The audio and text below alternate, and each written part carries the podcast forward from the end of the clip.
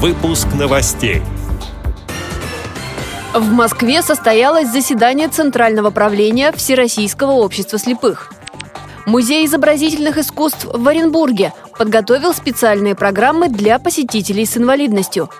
Воронежский театр юного зрителя представил спектакль по Твардовскому «Василий Тёркин» с тифлокомментарием. В Сочи пройдет чемпионат России по самбо слепых. Далее об этом подробнее в студии Анастасия Худякова. Здравствуйте!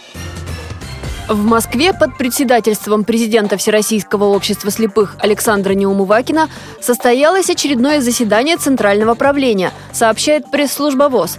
На встрече обсудили предстоящую масштабную модернизацию производственного комплекса ВОС в Воронеже и результаты отчетно-выборной конференции в Белгородской региональной организации ВОС. Другие темы заседания – избрание генеральных директоров ряда хозяйственных обществ и утверждение размера и порядка взносов от хозяйственной деятельности. деятельности и сдачи в аренду имущества. Члены Центрального правления одобрили решение о ликвидации одной из московских местных организаций ВОС, а также решение о реорганизации структуры местных организаций Саратовского региона. На заседании говорили и о поддержке активистов ВОС Северного Кавказа.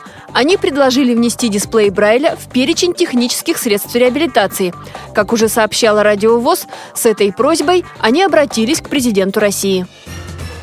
В России проходит месяц белой трости. Сотрудники Оренбургского областного музея изобразительных искусств разработали специальную программу для людей с нарушением зрения, слуха и опорно-двигательного аппарата. С помощью тактильной книги посетителей познакомят с народным промыслом «Оренбургский пуховый платок», расскажут о глиняных и деревянных игрушках, проведут мастер-классы по оригами, декорированию цветной солью и рисованию шоколадом. Дети смогут поиграть в специальные тактильные игры, говорится на сайте издания «Аргументы и факты».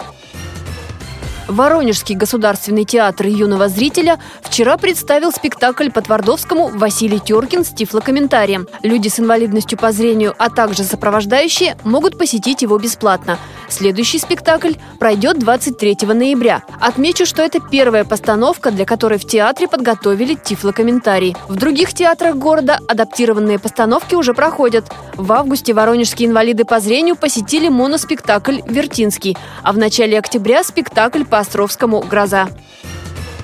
В Сочи двадцать четвёртого и двадцать пятого ноября пройдет чемпионат России по самбо слепых среди мужчин и женщин.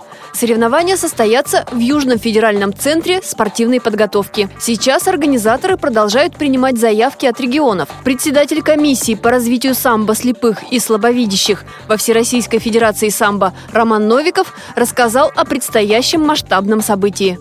Этот чемпионат примечателен тем, что проходит в юбилейный год восемьдесят лет самбо в Сочи, потому что состоялся такой разговор с президентом Федерации самбо и дзюдо города Сочи Владимиром Боищем Елединовым. Он изъявил желание помочь вот в организации такого мероприятия. Вот поэтому вот в Сочи мы выбрали. То есть он на себя берет большую часть хлопот по организации. Большое ему за это спасибо. Приходите поддержать наших спортсменов, кто будет в Сочи. Вход свободный. Если кому-то интересна информация по этому мероприятию, то всегда можете связаться со мной. Контакты вы можете найти на официальном сайте Всероссийской Федерации самбо в разделе «Комиссии по самбо слепых и слабовидящих».